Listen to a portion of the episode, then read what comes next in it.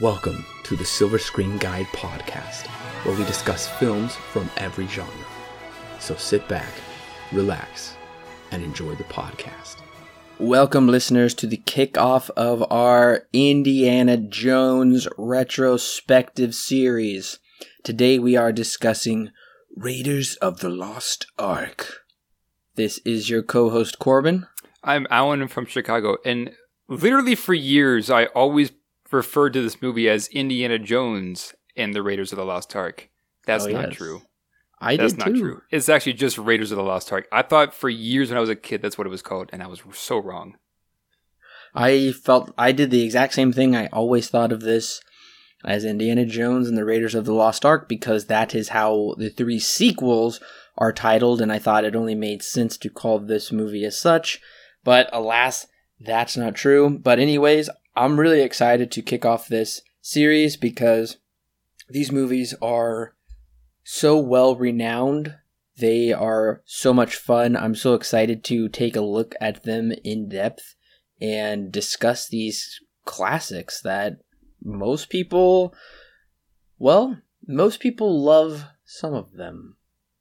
Right. I know Raiders of the Lost Ark is considered to be on a lot of well, not a lot of lists to be one of the best movies ever made. hmm Uh, so this one gets most of the regards, and I've heard that between who you talk to, it's either this one or The Last Crusade that is considered the best one. Uh, two and four, well, I mean, we'll we'll get to those soon, but those have some. Uh, from what I've heard, they aren't nearly as regarded as at least one and three are.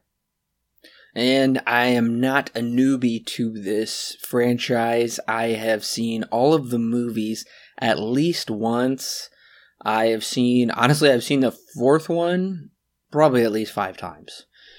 And I, yes, I have seen two and three probably once, and I've seen Raiders of the Lost Ark. Well, probably as much as the fourth one, but maybe not. Maybe just by a hair, though, because for a time there, all I owned was the fourth one as a digibook on Blu ray, and I didn't own the original trilogy until probably uh, maybe last Christmas or the Christmas before. So I, I own them all now, and I yes, so I've watched them through. Alan, I believe you're not a newbie to this either. Yes, uh, I have a very interesting relationship with Indiana Jones. I've Mm, seen okay. the first one a ton. I would, I wouldn't be surprised if it's pretty close to double digits. Uh, however, I've only seen the fourth one once, and I've seen the third one once. I have seen pieces of Temple of Doom, but haven't Mm. sat through the whole thing all the way through. So I see it like on pieces, like on TV and stuff. And I remember hardly anything from the Last Crusade. I think you and I watched it with a group of people during. It was some mission Oh, trip, Yeah. and that's that was the only time I've ever watched that that Last Crusade. I haven't gone back yet, Oh, Uh, that's right. and I was like falling asleep. So I remember bits and pieces, but I couldn't tell you the whole story if I if I tried. So I can relatively say that I've seen one and four all the way through to completion at least once. Uh, three is three is shaky, and I have, can't even give you two. Yes, I uh yeah, two I just saw quite recently, probably within the last year and a half. I would say I saw that for the first time. Uh we'll talk more about it when we get to 2, but the Indiana Jones series was kind of uh contentious for me growing up because of some scary images that my parents didn't think I should see as a younger kid cuz they knew I was prone to nightmares. If Scooby Doo and Zombie Island did it for me, no way they Ah, were going to yes. let me watch Indiana Jones. Far too graphic for a youngster like me. But I completely forgot. We we did watch uh, The Last Crusade together. I fell asleep probably like 10 or 15 minutes into the movie and missed the whole thing. So I don't I'm s- remember I was shocked that I made it through the whole thing without quote unquote falling asleep, although I dozed off a couple of times. I try to keep myself awake. Just a little fun fact, going back to as you were saying, some of the things in Temple of Doom. Uh, that one, I think we talked about this in, the, in a past podcast. That was one of the movies that kind of pushed to have the PG 13 rating be made and released. Oh yes. It was that in one other movie. I, f- I forget what it was. Uh, but yes, those that was one of the movies that pushed for that rating to be made for, as you were just saying, there are some images in there apparently that are not so PG. Yeah, and I would even say the same with this one. Probably the very end. Some of the imagery, I was like, that is really testing. Well, I would say, honestly, probably going beyond the PG. I know there's no such thing as PG 13. Uh, we'll talk about it a little bit more, but yeah, this movie is a hard PG. Yeah. Hard. If this was released today, it would probably get a PG 13. Yeah, the one saving grace that saved this movie from being an R was with uh, Belloq's head when it explodes. Yes. They show that the MPAA, and the MPAA goes, uh, no, that gets an R, and so they put fire in front of him, and then Ah. Yeah. That's well, okay, that's exactly what I was talking about when I was watching it. I that whole scene right there, I was like I'm re- I'm honestly surprised this didn't get an R and they didn't have to cut anything down, but apparently they did. Uh, They didn't really cut it down. They just kind of overlaid some visual effects to probably decrease the impact of maybe the gore or violence. But right. yeah, I was Right. like this could easily probably be an R for 1981. Yeah, it almost got that, but I mean, it, like you were saying, we were just talking about. This would have been a PG thirteen had it been released today, easily. I would say. I, I guess spoiler alert: uh, Belloq's head explodes. Yes, I mean, uh, this is one of those movies that is just so classic. I would be surprised if somebody didn't already know that. How long ago was it since this came? Eighty-one. Uh, So- Twenty seven years. no, it's got to be more. I think thirty-seven. Ah, I was ten off. Thirty seven. Yes, yeah, thirty-seven years Yikes, since going Raiders of the Lost Ark came out June twelfth, nineteen eighty-one. Summer blockbuster movie, of course, from Steven Spielberg, but honestly, a lot of the brainchild of George Lucas. Yeah, this is not the first time that Lucas and Spielberg would team up and do a film together. This happens quite a few times, actually, especially in the 80s and 90s. Yeah, they were a bit of a dynamic duo. Uh, they were always kind of producing on each other's films. It seems like. Um, I know. Well, no, I I won't bring it up because I guess I don't know for sure. Well, this movie is written by Lawrence Kasdan, pretty Hey. famous name. we He, just uh, talked about him with uh, Solo, didn't we? Yes, uh, Kasdan did do the pretty much the original script for Solo, but more famously, he wrote Episode Five, Ah, Star Wars: The Empire Strikes Back, the most probably the most beloved Star Wars film. I know that's uh, debatable, but he also did work on and wrote The Force Awakens, Episode Seven. So he has been extremely influential in crafting Star Wars. It only makes sense Lucas had the relationship with him, and it makes sense Spielberg had the relationship as well. But also, story credit goes to Philip Philip Kaufman, and it should be noted Philip Kaufman gave George Lucas the idea for the Ark of the Covenant being the kind of plot device for this movie. right. Basically, he, yeah, he gave him the MacGuffin. Yes. Uh, yeah, it's it's all it's interesting too because Spielberg got the job while they were both on vacation. he was Lucas was on vacation for Star Wars, and uh, Spielberg was on vacation after doing uh, Close Encounters of the Third Kind, and they were Yes. talking, and then that's basically how Spielberg got the job of directing this movie. I just find that funny. It, it is funny, and the idea for this movie came about much earlier than 81.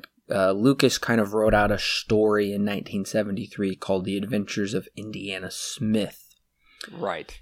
And Spielberg had always wanted to make a James Bond film, and Lucas told him, I have a character that's better than James Bond. And James Bond is, and was at the time, an icon. He has probably had the longest running film franchise with the most movies. I th- yeah, I think that's between James Bond and Godzilla or something like that. Oh, They're yeah, close, that- apparently. That's that's odd, but that does make sense. You're probably right. Yeah. And I gotta say, Spielberg would probably do an incredible James Bond movie because, uh, listeners, I've been going through watching all of the James Bond movies. I'm almost done. A little sneak peek: most of them are garbage. From what I hear, they have not aged very well. oh dear, they're they're horrendous. But Spielberg thought of this movie as being a Bond esque movie, but without the hardware. And uh, apparently, the name Indiana came from Lucas's Alaskan Mal- Malamute, uh, which also served as the inspiration for Chewbacca. Did Did you hear that as well? I did. This, I mean, th- of course, this has a lot of ties to Star Wars, but the the the creation of how this all kind of got started, I it's kind of just a funny story, just all the way around. It how is. Indiana Jones's name came from the same person, same inspiration of Chewbacca. Spielberg got the job over vacation when with George Lucas there. It's just all around just kind of funny to me. And it's also interesting because I believe the teaser trailer says first there was Jaws, then there was Star Wars, now Raiders of the Lost Ark. Right. So they're kind of selling this as Spielberg meets George Lucas. So all of Spielberg's wonderful charm and uh, creativity and fantasy meets George Lucas's uh, creativity as well, and we're getting this kind of uh, brainchild of them coming together. So I, I I never really knew that George Lucas was this heavily involved in the creation of Indiana Jones. Yeah, I always knew that he would had a pretty big hand in it, uh, be, because I've always heard the pairing of Star Wars and and uh, Indiana Jones always fall in line with one with one another. Not just John Williams, but like for multiple reasons. So I kind of always had I kind of always had the knowledge that both George Lucas and uh, Spielberg were big hands in this project whether or not they directed it or not. I mean, Lucas has his hands in a lot of projects that he doesn't direct, but still. It's also interesting because there is kind of a fourth player in the mix here that doesn't get talked about very much, and that is Frank Marshall, who was the producer of this movie. And this movie was nominated for eight Academy Awards, and it was nominated for Best Picture of the Year. And the Oscar, if the movie did win, it wouldn't have gone to Spielberg. It wouldn't have gone to Lucas. The Oscar for Best Picture would have gone to Frank Marshall. Now, Frank Marshall has been nominated for five Academy Awards, including The Curious Case of Benjamin Button, Seabiscuit, The Sixth Sense, The Color Purple, and of course, Raiders of the Lost Ark. So he has produced some really big name films, and that's just a sampling. Uh, from what I understand, he just produced Jurassic World: The Fallen Kingdom, so he's been producing big budget movies for a long time. Uh, I just found that fascinating. If this movie would have won Best Picture, it wouldn't have gone to Steel- Spielberg or, or Lucas. It would have gone to Frank Marshall. Right, yeah, that producer. is that is interesting. I mean, it's also kind of cool that he's had his hand in so many projects that have become renowned as classics or best picture nominees, things like that. Yes. Yeah, that seems like a guy. Well, I was going to say he seems like a guy who picks really good movies, but Fallen Kingdom just came out, and well, anyways. Yeah. So, something else that should be noted is I feel like Spielberg was kind of conned into making this movie because Lucas Spielberg was very reluctant to sign on to a trilogy because Spielberg usually doesn't make sequels to his movies very often. He usually makes just solo movies. And because he doesn't want to be tied down, because that would be signing on to like a three picture deal would be at least a decade's worth of work or potentially more. And Right. Lucas said, Well, I've already got the scripts for two sequels finished, so it really wouldn't be that much work. We could just kind of roll right into those next movies. And come to find out, Lucas was a fibber and he did not have those scripts written. So it turned out to be a much longer and kind of a bigger process than Lucas originally told his good pal Spielberg. I really wonder what Spielberg thought about that. I don't know if there's anything on record, but I really do wonder what his true thoughts were on that being kind of half conned into making a trilogy, ends up being quadrilogy of Indiana Jones films. Turns out that uh, Lucas doesn't actually have those written out at all, just the first one. And possibly it may be a what do you would you call it a pentology? I'm pretty Yeah. sure we're getting Indiana Jones five not too long. Maybe Well, I heard it was year or two? pushed back a little bit for production stuff, but eventually we're supposed to get a fifth one. Yeah, we will get to that, talking about that in a couple episodes. Yeah. Uh, so something else I found was apparently the Uncle Scrooge comics inspired the uh, Boulder chase scene in the just kind of the whole opening scene. I don't know anything about the Uncle Scrooge comics. Have you ever of s- seen uh, DuckTales? Is that what it is? Yes, that's like those are the show was based off of those comics. Oh, That's wow. what it is. They're a different name. It really sounded like with some of the kind of action sequences or adventure sequences, Lucas and Spielberg were trying to draw from maybe things from their childhood. Or maybe even slightly before their time of kind of action adventure uh, movie serials or TV serials or even comic book serials. It sounds like Right. Yeah. Uh, I mean, if you've ever seen DuckTales, I actually haven't seen DuckTales, but I know enough about it uh, to know that basically this, at least opening scene and kind of like this whole movie is basically an inspiration because Uncle Scrooge and DuckTales kind of do the same thing. Uh, they go on adventures with their uncle, Mr. Uncle Scrooge, aptly Mm. named. And so similar things happen like they do in this movie. I was very intrigued to find out not many years ago that the look of Indiana Jones isn't exactly original. Uh, Charlton Heston, who played the character Harry Steele in a 1954 movie called Secret of the Incas, which I have seen because it was free on Amazon Prime Video for a time. Hey. If yeah, if you look at Charlton Heston's character and then you look at Indiana Jones' character, they look almost identical with their hats and their uh, jackets and everything. So the costume and production design people uh, kind of looked at that little known movie. Honestly, I don't think it's very well known. I had never heard of it uh, until, like I said, a few years ago, and I went ahead and watched it, and it's it's pretty fun. So I definitely recommend if you have the means trying to find that movie and watch it. At least look up a picture of Charlton Heston, Harry Steele, so you can see where the inspiration for Indiana Jones look came from. Yeah, I I did know that Indiana Jones's character design was heavily based off of something. I just couldn't remember the name of it, but now I remember that you told that you had mentioned it. And originally, this movie had a pretty hard time getting picked up by Hollywood studios because of the price tag. The movie has a budget of 18, about 18 million dollars. At the time, that's nothing to snub your nose at. Today, that's really not very much. Right. But a movie, eh, I think the studios just needed a better reason to invest their money on this brand new invented property.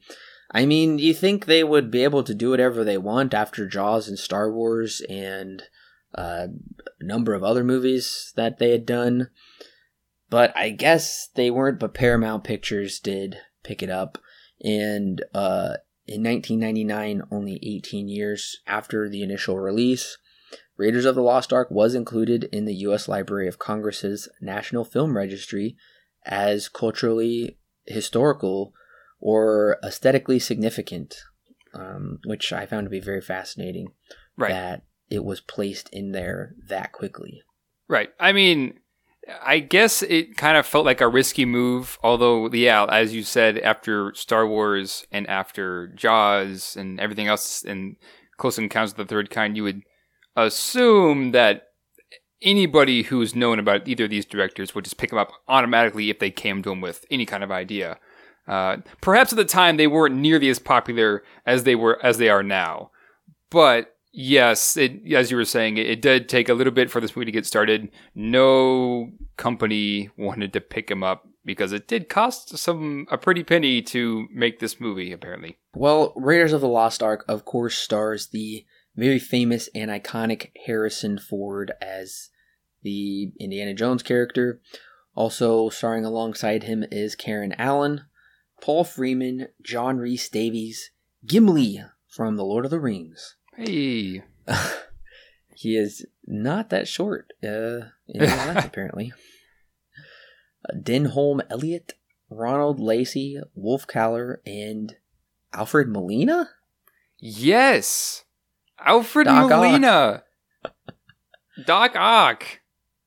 I was uh, surprised to see him in there. I had forgotten he played this very small part at the beginning, and he would go on to do much bigger things with his career. And at least the most notable one I know of is we just mentioned it, uh, Doc Ock in Sam Raimi's Spider-Man Two. Right. Yeah, I actually didn't find out about that he was in this movie until pretty recently. Uh, I found out that Alfred Molina was in this. I think it may have been when I watched it last. It was about actually about a year ago. About this time, I watched it with my parents when we were on vacation, and I saw that Alfred Molina was in this movie, at least in the opening. I was like, "What?" So yeah. Also, of course, this is scored by John Williams, who of pretty course. much does everything Spielberg and mostly everything Lucas. It's an iconic score with iconic themes that, I mean, you just start playing it, and even if people haven't seen the Indiana Jones films, they will know what this is from. Yeah, this is pretty similar to the Star Wars theme where you hear it you even if you haven't seen the movies you probably know where it came from. This is kind of the same thing. Uh, it's John Williams. It, he, the guy, especially in the '80s, is very iconic with his scores and with his compositions and stuff like that. He just knew how to make great themes to things, and I would even say still now he does a pretty good job. Although now he's just kind of being given a lot of uh, rework, just kind of doing the same thing over again. I also should mention that the director of photography is Douglas Slocombe, who had been working since 1940, and his final film was The Last Crusade, which is kind of fitting. He did all three Indiana Jones films. Uh, he did do some famous stuff. He did the original Italian Job movie, uh, The oh. Great Gatsby with uh, Robert Redford, uh, Jesus Christ Superstar, a remake of Hitchcock's The Lady Vanishes, The Lion in Winter, and Julia. Those aren't wildly popular or well probably well recognized titles.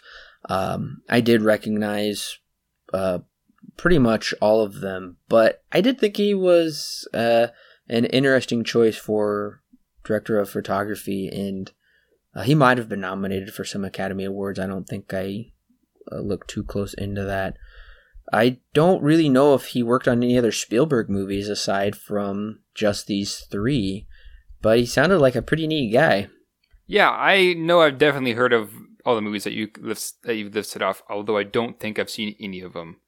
Uh, by the way, yes, he did get a nomination for best cinematography, but he did not get the the Oscar. It went to somebody else.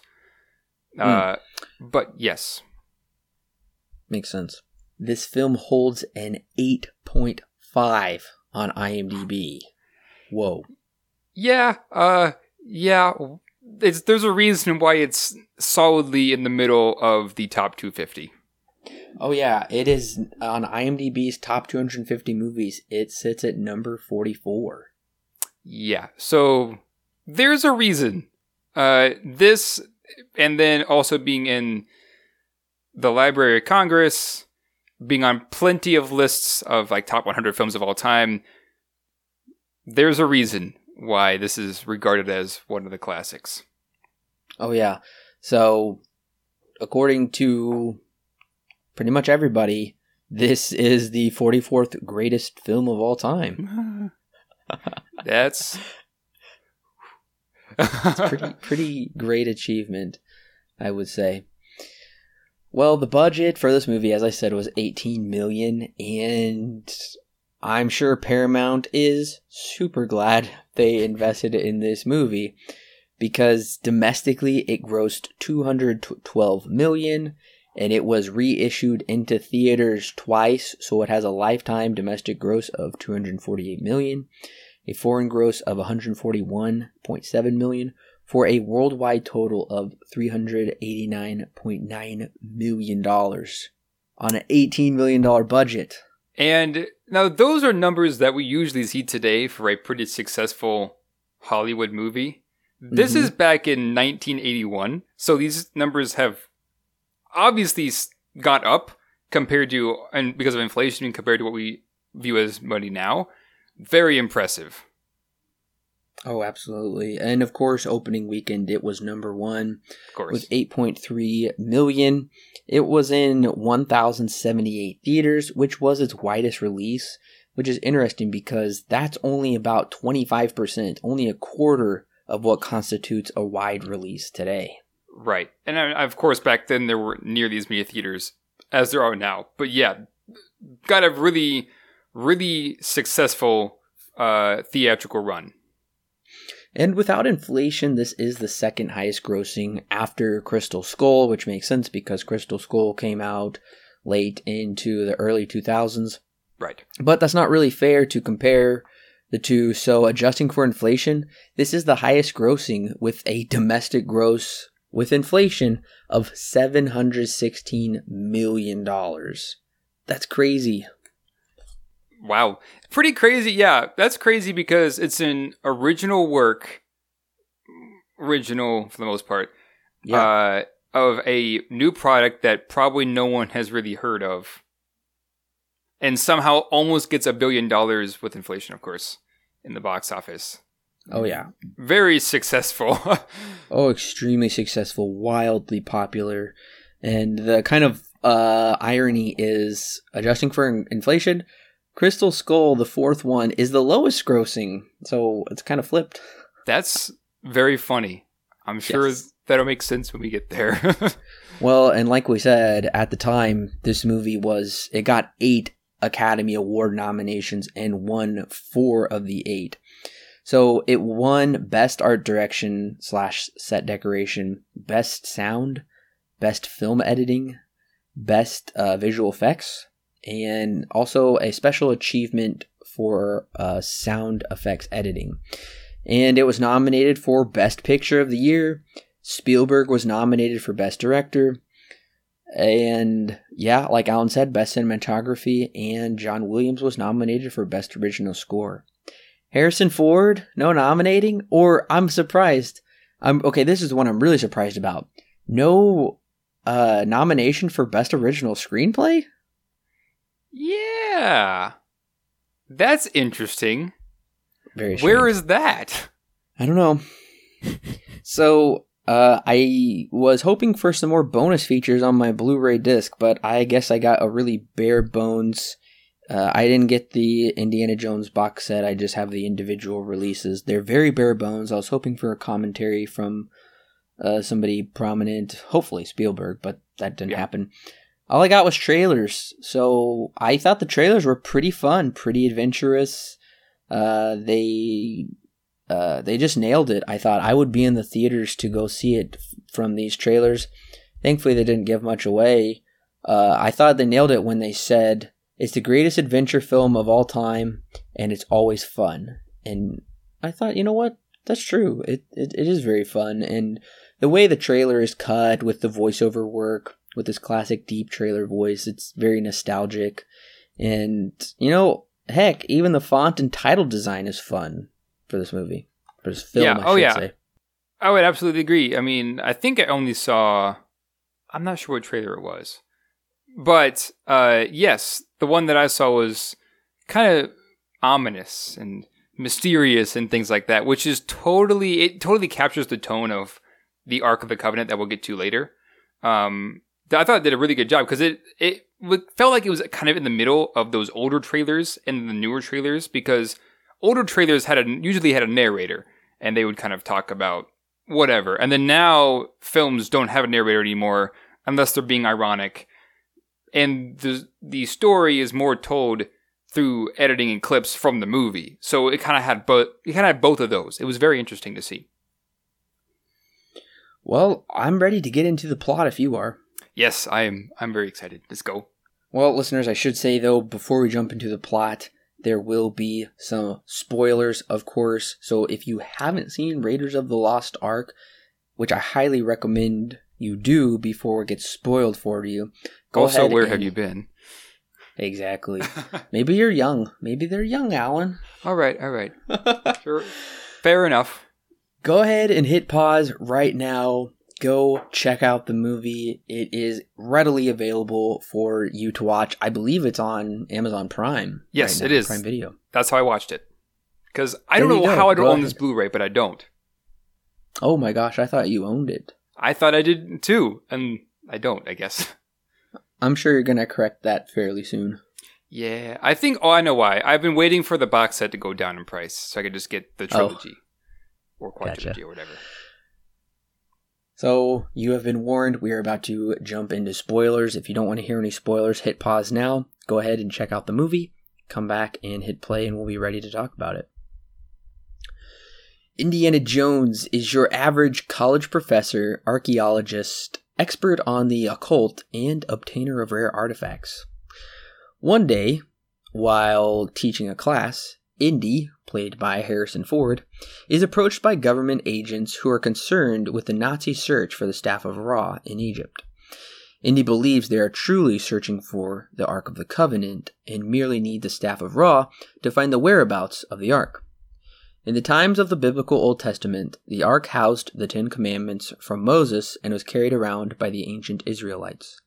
The Ark is believed to contain unstoppable power, and the Nazis believe they can use it to take over the world. The problem is no one knows where the ark ever disappeared to. Legend tells of a pharaoh who carried off the ark back to Egypt, but the city was consumed by a sandstorm a year later. For 3,000 years, man has searched for the ark, and they might just have found it this time. With the promise of the ark going to the museum if Indy finds it, he sets off for Nepal, where his old mentor Abner Ravenwood lives.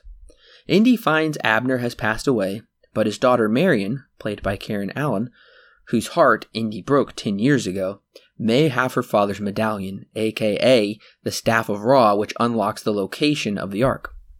The two are interrupted by a Nazi named Toht, played by Ronald Lacey, who also seeks the medallion. The two escape with the medallion to Cairo, Egypt, where they team up with. I don't know. How do you think his name is pronounced? Sallah? Sallah? Well, Sallah? they pronounce it Sallah in the movie, so I'm just Sala with that. Okay, I was having a hard time hearing. Yeah. Sallah is played by John Rhys-Davies, who knows of the Nazi activity searching for the Ark and knows how to get them into the map room so they may find the true location of the Ark. But when Indy and Marion decide to go to the market, Marion is kidnapped and seemingly dies in a truck explosion. Indy, in shock over the death of his companion, is apprehended by the Nazis and taken to one of their leaders, Belloq, played by Paul Freeman. Belloq is a direct competitor to Indy, and Belloq is willing to fight dirty to get what he wants. Indy is released and heads to the dig site with Sallah to find the map room. Once in the map room, Indy uses the medallion and the staff to find the true location of the Ark. Before leaving the site, Indy spots Marion tied up, alive, and well in a tent, but decides against rescuing her, since that would alert the Nazis to his presence there. Indy and Sallah begin digging and find the Ark. Once they hoist the Ark back to the surface, they are foiled by Belloq and the Nazis, who take the Ark for themselves and toss Marion down in the chamber with Indy. Using one of the ancient Egyptian statues, Indy is able to push it into a wall, allowing them to escape the chamber. In a daring chase, Indy rescues the Ark back from the Nazis and safely loads it aboard a ship headed for the States. Alas, the Nazis once again track down Indy, board the ship, and take the Ark onto their submarine along with Marion. But Indy stows away onto the sub, which takes them to an island. Indy quickly makes his presence known by threatening to blow up the Ark with a bazooka. Being the proud archaeologist he is, he can't bring himself to do it. So Indy and Marion are captured and tied up as the Nazis, with the aid of Belloq acting as a high priest, attempt to harness the powers of the Ark. Unfortunately for them, they find only sand in the Ark, but something more powerful is unleashed. Angels of death proceed and decimate the Nazi forces, yet spare Indy and Marion. Back in the States, Indy is told by the government agents the Ark will in fact not go to the museum. Frustrated, he is not able to show the world his find. He states the bureaucrats don't know what they have. When Marion replies, But I know what I have. The two go off to live happily ever after while the Ark is shelved away in a top secret government warehouse as credits roll. Wow, it's a, it's an exciting movie. Yeah, one like like you just said. Why wasn't this nominated for best original screenplay? I know that is very. How does a movie get nominated for best picture but not best screenplay? I don't know. Uh, yeah, this movie is incredibly adventurous, and uh, Spielberg would team up with another prominent director, Peter Jackson, to make another adventurous film that is very reminiscent of this. I would say, uh, The Adventures of Tintin. Oh yeah, uh, which is on. I enjoyed that movie. It's on Netflix right now. I'm hoping they make another one. The other movie I'm very much reminded of is Secondhand Lions. Oh yeah, with the flashbacks in the Arabian desert and in the right. marketplace when they're fighting everyone. They seriously channeled Indiana Jones for those flashbacks. Yeah, uh, I think it would be an understatement to say that this was kind of an influence on cinema since it came out. Oh yeah, I I would say that this movie has given way to a number of cliches.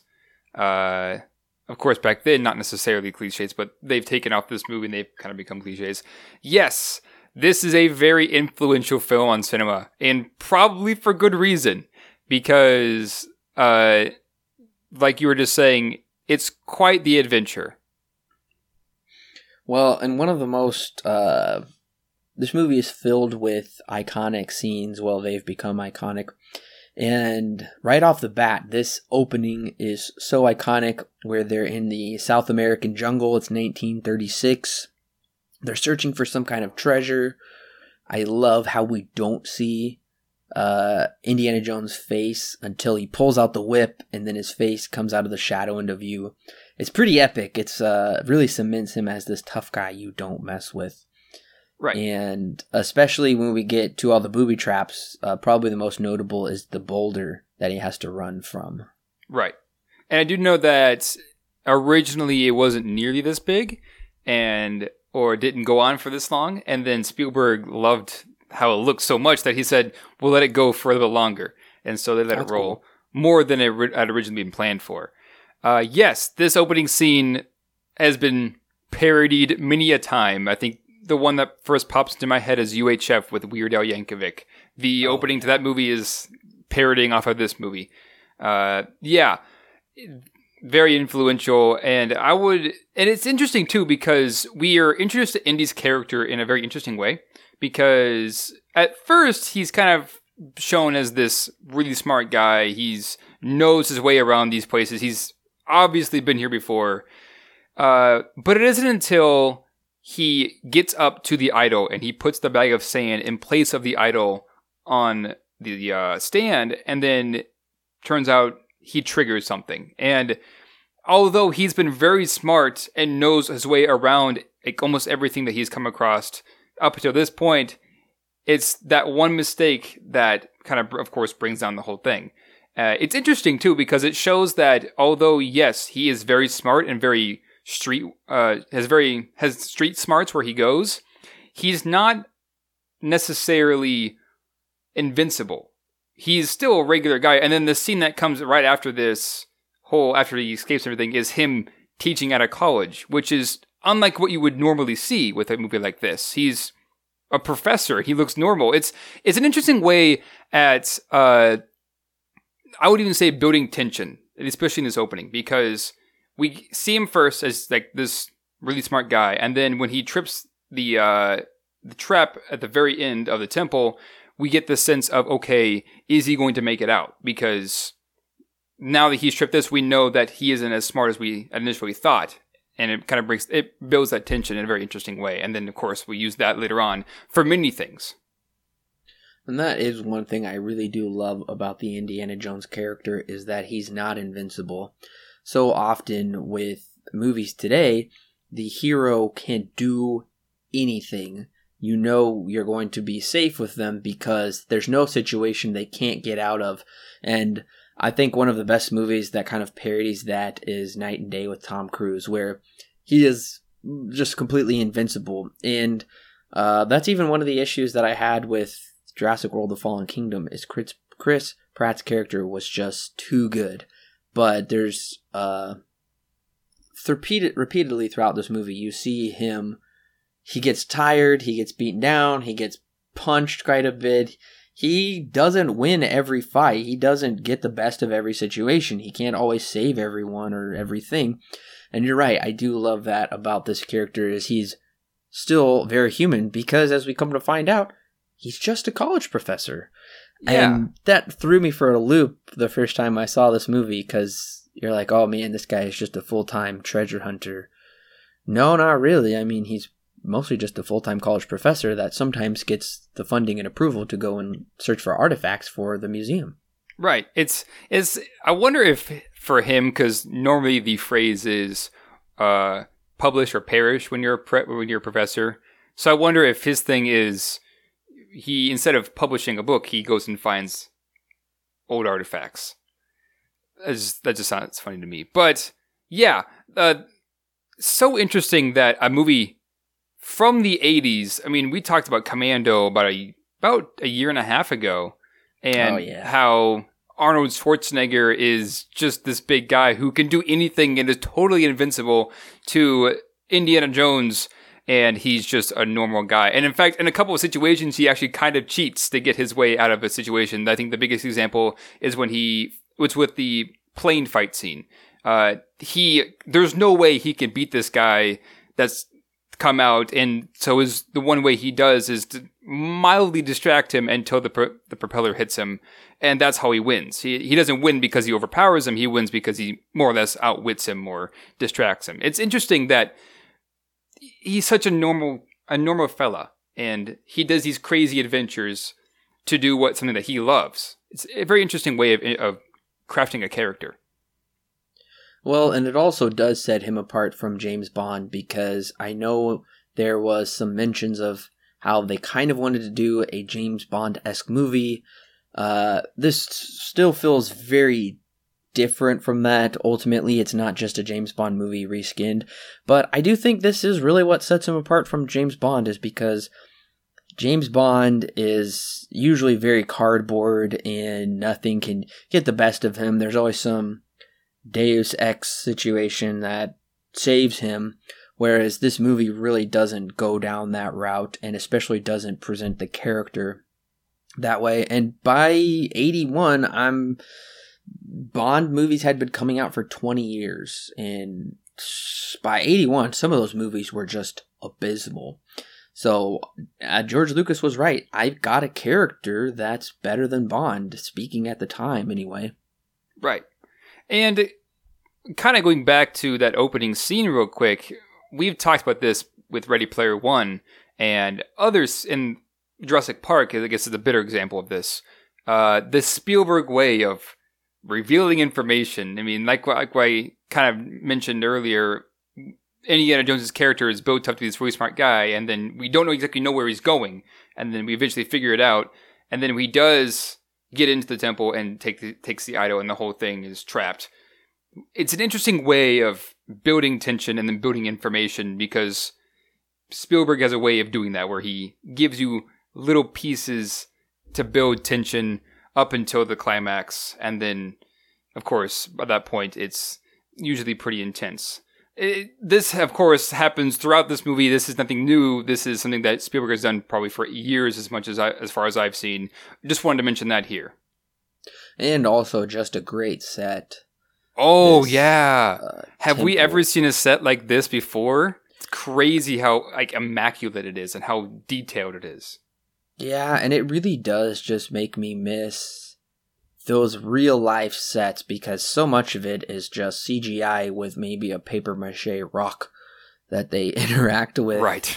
I'm also reminded of uh, Ridley Scott's Alien, which came out just two years before this, where they Oh, built yeah. those sets as well. And those sets were just massive and huge, so it's a real environment that they're actually in. And yeah, I, think Spielberg is very well known for having incredible sets in his movie. And the movie did win the Oscar for the set decoration, is what they called it back Yeah. then. And it absolutely deserved it. I just love these sets. It really brings you into the movie.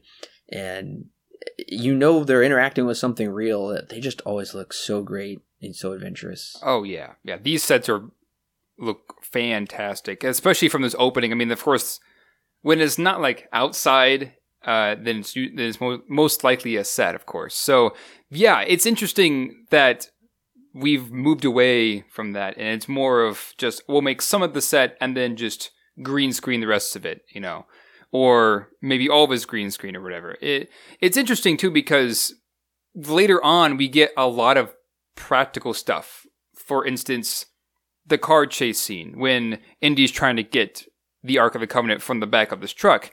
The whole thing is basically all practical, which is so interesting because the guy, the stunt double, literally climbs under the truck and is dragged also by the truck and then climbs on top back on top back on top of the truck and then back into the driver's seat.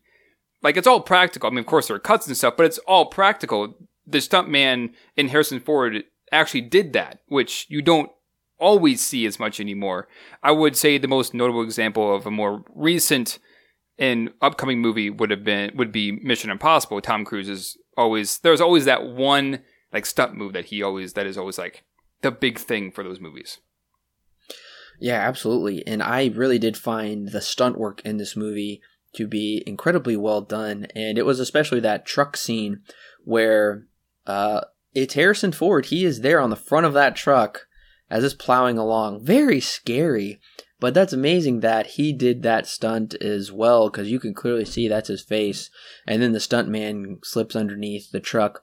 But it got me thinking uh, I think stunt people are really underappreciated, and should we have? I'm almost thinking we should create a, an Academy Award for uh, stunt people for their work, maybe for best stunt in a movie or best stunt actor or actress. I think that'd be a nice recognition. Yeah, I mean, I think if a recognition would be best because normally for the Academy we don't always get action movies, but yes, it, it they I would say that they don't get as much recognition as they used to. Uh, they're most they're more notable in this movie where you do so many crazy things versus movies now where it's either CG. They're still used and used quite heavily, uh, but more or less it's going to be CG if it's a danger if it's a stunt that's too dangerous. Once again, Tom Cruise is one that usually is willing to do something quite dangerous uh, and not have a stunt double do it. In Mission Impossible, at least. But yeah, it, that would be interesting to see at least some kind of recognition for stunt work because it is dangerous. I mean, of course, there are safety precautions all over the place. Uh, there are safety precautions for obvious reasons, but that would be interesting to have. It's also important to note that this opening not only serves as getting us into the character, into the mood of the the movie is setting this adventurous tone, but also this character of Belloq is not just a an opening throwaway enemy like we've seen in other movies. It is nice that we're introduced to him here as this direct competitor who has the same pursuits as uh, Indy, but with a completely different set of morals on how he'll achieve them. And it is nice how he is brought back later on into the movie when they come into Cairo. So he is kind of this anti Indiana Jones. He is the nemesis that is willing to use uh, natives or dark magic or something, or he's just very expedient to how he'll get to do those things. Whereas uh, Indy is usually very wary about who he works with, who he trusts, who he brings along. He's willing to protect people instead of exploit them. So he is set up here as a very nice uh, anti hero, or I, I don't want to say anti-hero. He's a uh, anti Indiana Jones that will definitely pay off later on. Yeah, I and it's interesting too because I mean, right off the bat, I mean, you don't really notice it the first time you're watching it because you don't know if he'll come back or not. But right off the bat, we get the difference in morals between the two, where Indiana Jones is just trying to get it back to the museum. Belloq wants basically wants it for money, and he and he'll do that by any means possible. And it's almost like taking candy from a baby because Belloq doesn't really do terribly much. He just waits for Indiana Jones to come out and then takes it from him. And even he says, uh, I forget the line exactly, but he says there's something that which you and which you possess that I that I cannot take away, or something like that. So clearly, they have some kind of history. And uh, like you were just saying, the morals between the two are like on opposite ends because one wants it for self pleasure, and the other one wants it for basically the goodness of humanity and like knowing where we came from and things like that. There, and I think the best scene where this is like mentioned and then battled between the two is in Cairo after Marion dies. They have this conversation, and basically Belloq comes out and just says everything, and they have a couple of really good lines between the two of them, and it kind of brings up that question of is Indy going to subject himself to this to get the ark back? And like, is he actually going to turn more towards Belloq's ways to do it, or is he actually going to go about it in his own way, in the way he should? Very interesting conversation that comes up here. And you do definitely see that played out, especially in the end of the movie, whether Indy is willing to pretty much kill and use violence, right, to get what he thinks is right, or not and it, it is interesting how this character isn't just uh, one note. He does have those moral questionings that deal with, and I think that is what helps make him more relatable to the audience. Because if he was too perfect, then uh, we just wouldn't buy it. We wouldn't be as attached to him as uh, many moviegoers have become over the years. Right. Now, once they get to the college, this is where we get uh, pretty much really the only exposition of the movie, I feel, uh, where they just kind of sit down and discuss the Covenant and, or the Ark, I should say. What is this Staff of Ra and Tanis? He has to explain it to these government agents who apparently have no idea what they're talking about, even though they're the ones coming to them. I guess they're there to learn. I think it can get a little confusing because a lot of names and places are thrown out in a short period, but they get the point across is they're after the they're in Egypt, they're after the Ark of the Covenant, and Indiana Jones basically has to go uh, stop them. I'm not sure if it's clear why he has to go to Nepal to find the medallion.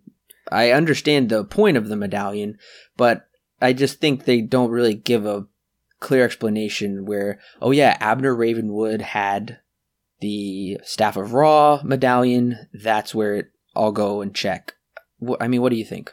Yeah, I was a little bit confused on this too, but I, actually rewound the scene and played it back. Essentially, yes, uh, Ravenwood has, I think, just passed down from generations. Indy knows this because he had a past relationship with Ravenwood, both the dad, and then as we come out to find out later, Marion, the daughter. So Indy knows that he has the medallion, this top part of the staff of Ra. Um, so he needs to go to Nepal to get that, but he doesn't know that uh, I forget his Ab- Abner Ravenwood is dead because they had a right. falling out at one point. So yes, he has it, and Indy needs to go get it. That's essentially how he uh, crafts how he gets there and, and stuff like that. That's it's it's like one line, and they say it very briefly later on that he did die, and that Marion and Indiana Jones have a short conversation. It is pretty hard to miss, but I do think that it they basically get the they get the basic ideas across of we need to do this, this, and that, and that's really all you need to know uh, to at least understand what we're going next. And yeah, they do make it to, well, Indy makes it to Nepal, and we get a fun little uh, kind of montage scene of his plane hitting, touching down on a globe through the different areas, and Uh, I think they did that in like the Rescuers Down Under, some Disney movies, Yeah, cartoons that this- I've seen. This is one of those scenes that have just kind of popped up here and there in different different Yeah. movies for reasons that are pretty obvious. I do believe that this plane is actually a miniature, uh, and Industrial Light and I'm sure Magic come came in and did all this fancy work with it. But yeah, it's Hmm. I didn't know that until doing research for this movie that this, that is actually a miniature. They did a really good Hmm. job. Very nice. I do gotta say, when they do get into Paul and we're introduced to Marion, she is uh, engaged in a drinking contest with a man named Regan, I think. I was never sure if that was a man, honestly. Uh, I know it's a man now, but for Right. some reason, I always thought it was an old woman that she was having a drinking contest with. I don't know That if would be funny. that or not. That'd be funny. It's interesting though because this movie does a really good job at setting up everything that you need to know, at least the base of all the characters in as little time as possible. I think Indiana Jones is probably Yes. the only character that gives that's been give as given the most time to develop because Marion we find out that she's pretty strong-willed because she owns this bar or pub and she can outdrink all the men there, which comes back later when she is captured by Belloq and she tries to escape. And I do like that they set up there is kind of this past relationship between them. Right. It's kind of a cliche, but it's nothing not like some horrible cliche. And it works because it provides a lot of uh, contention between the two characters and how they will work together or how they'll work separately and be uh, very contentious and uh, kind of fidgety with each other. And I really do like the chemistry between Harrison Ford and uh, I don't remember her name. but Marion? Marion in Yeah. the movie.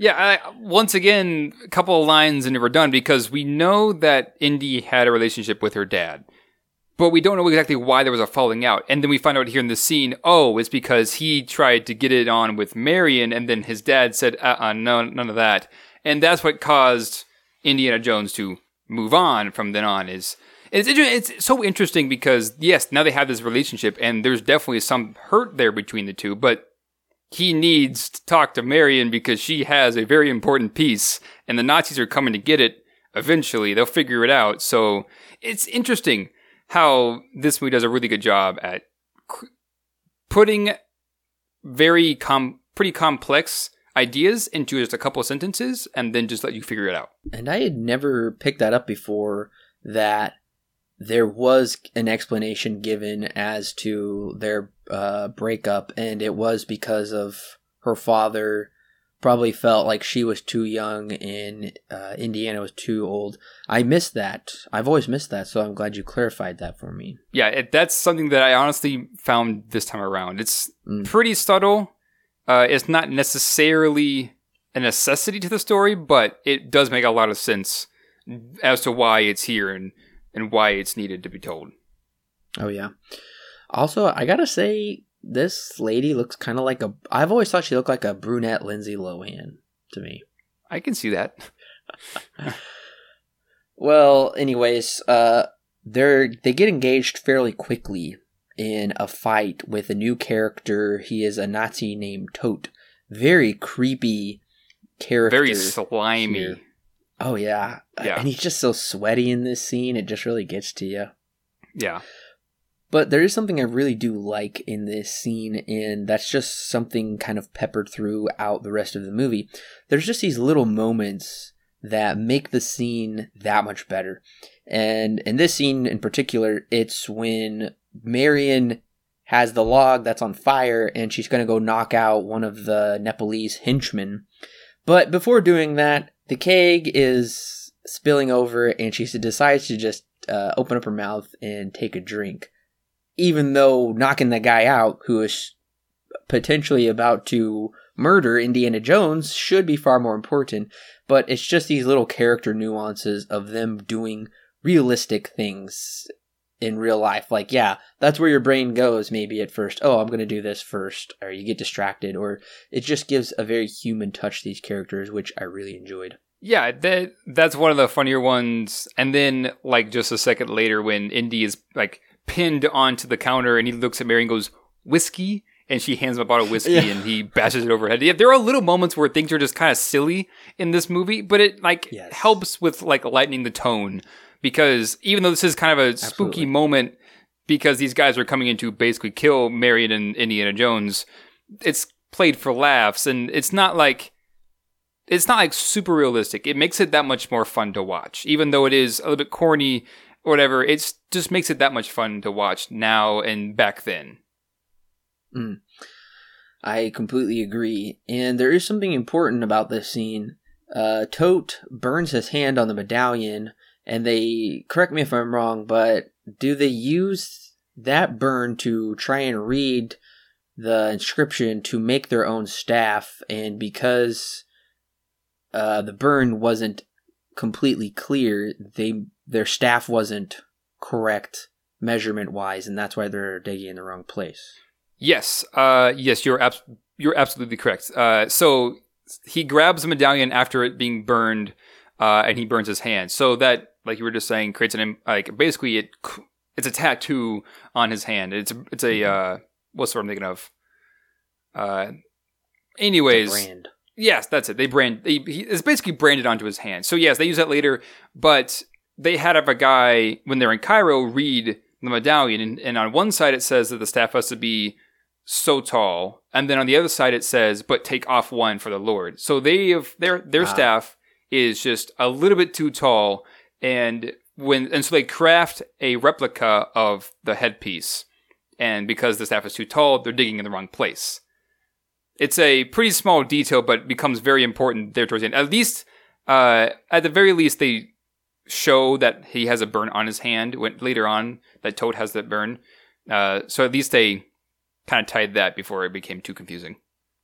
And this movie's use of setup is very well done, where you think, oh, this probably doesn't have any consequence, but it usually does come back in some way that furthers the plot along. And I think that's just a credit to the writing, Right. being able to uh, foreshadow things that aren't necessarily even really being foreshadowed, but they still do have an importance and an impact. So it makes you feel like nothing is wasted in this world.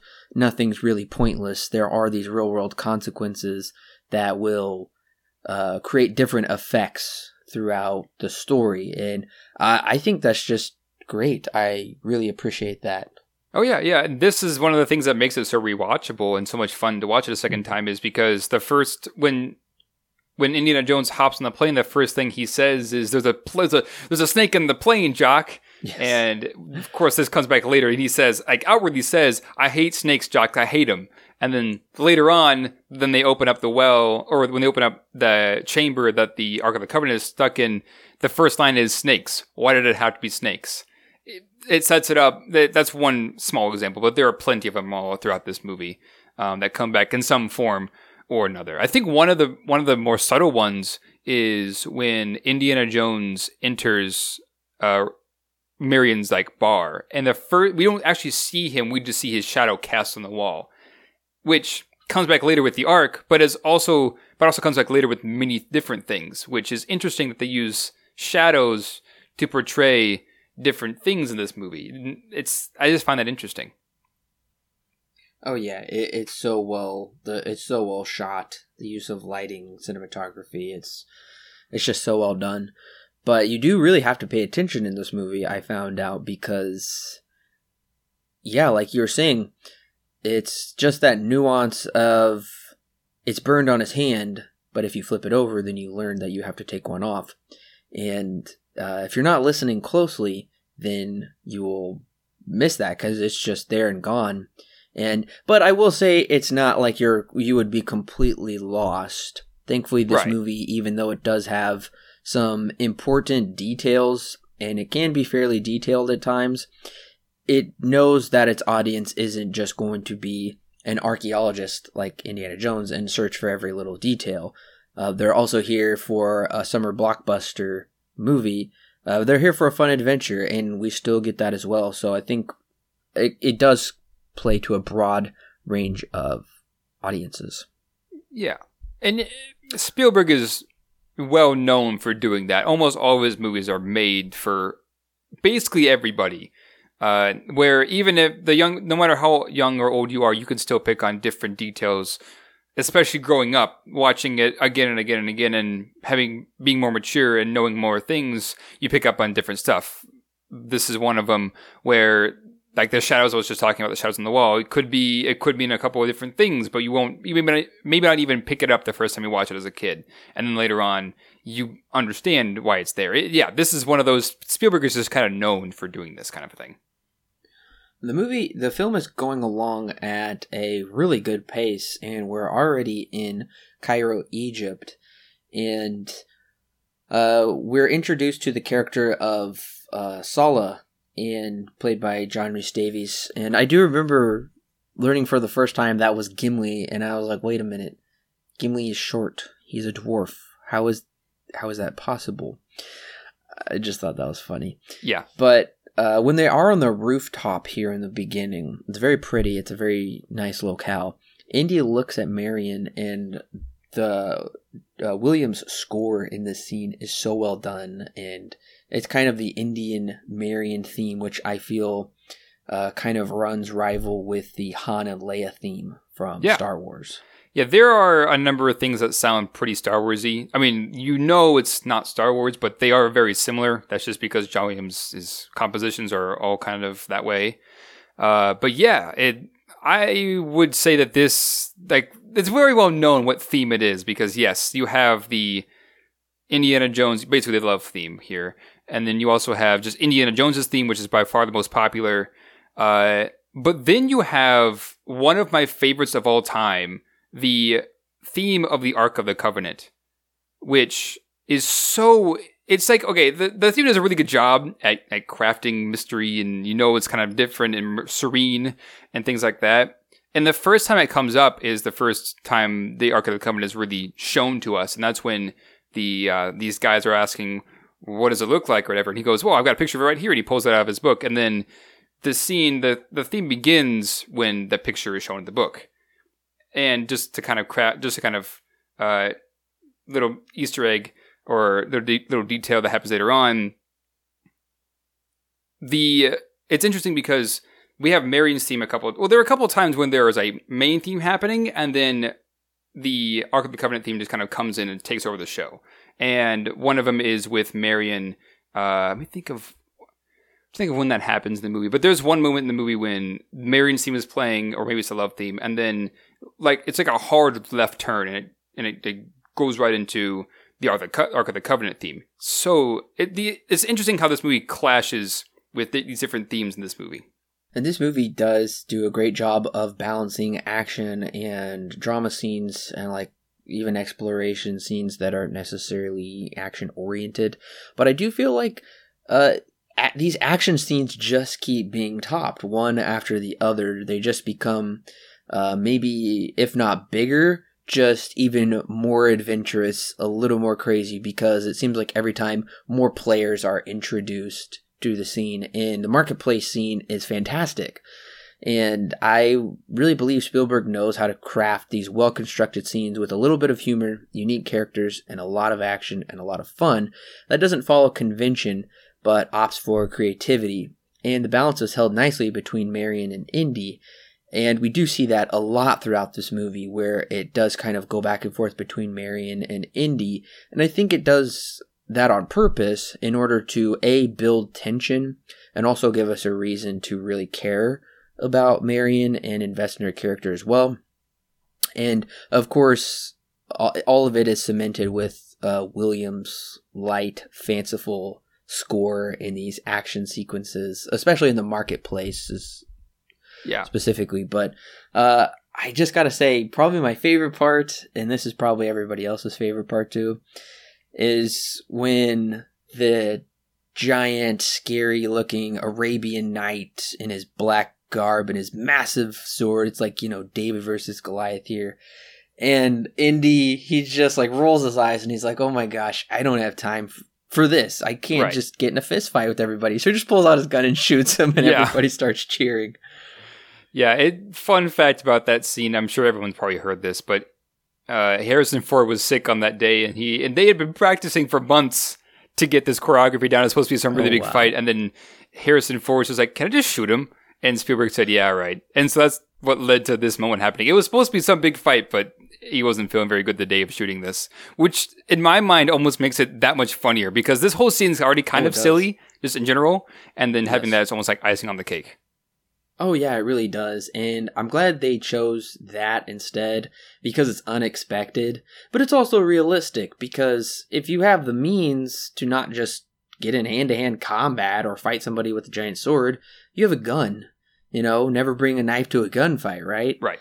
So that's exactly what this does here. Plus, we also get a scene later on where he fights a giant Nazi. So it really wouldn't make sense for him to fight a giant Nazi and a giant Egyptian. I think that would have been too similar of scenes. So this is it's humorous, it's it's great, and very iconic. It's I love it.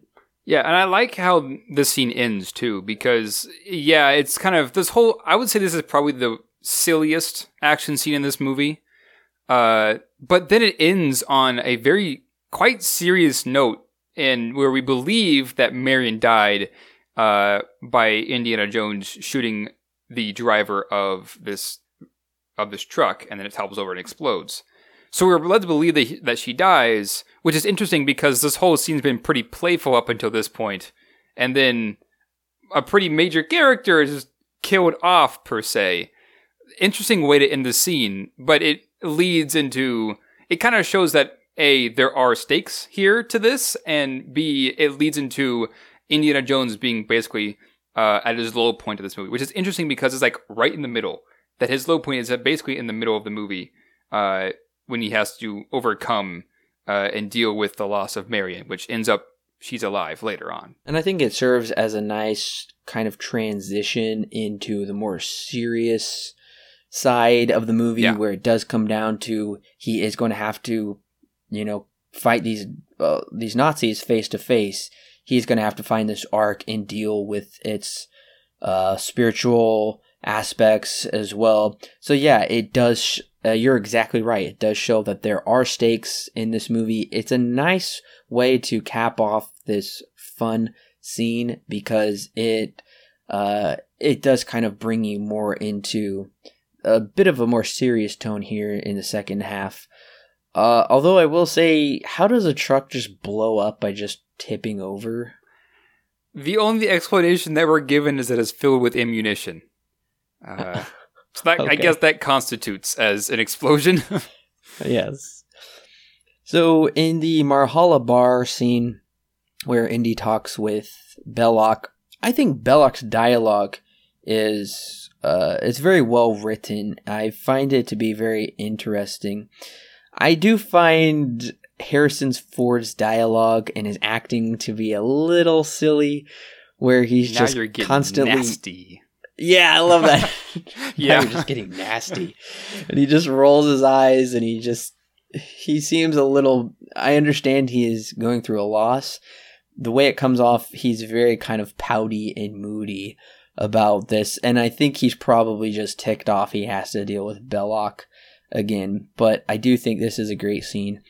And uh, I love how it ends with the Deus, the Deus Ex Children Yes. it's not completely unbelievable because the Deus Ex usually is uh, unbelievable.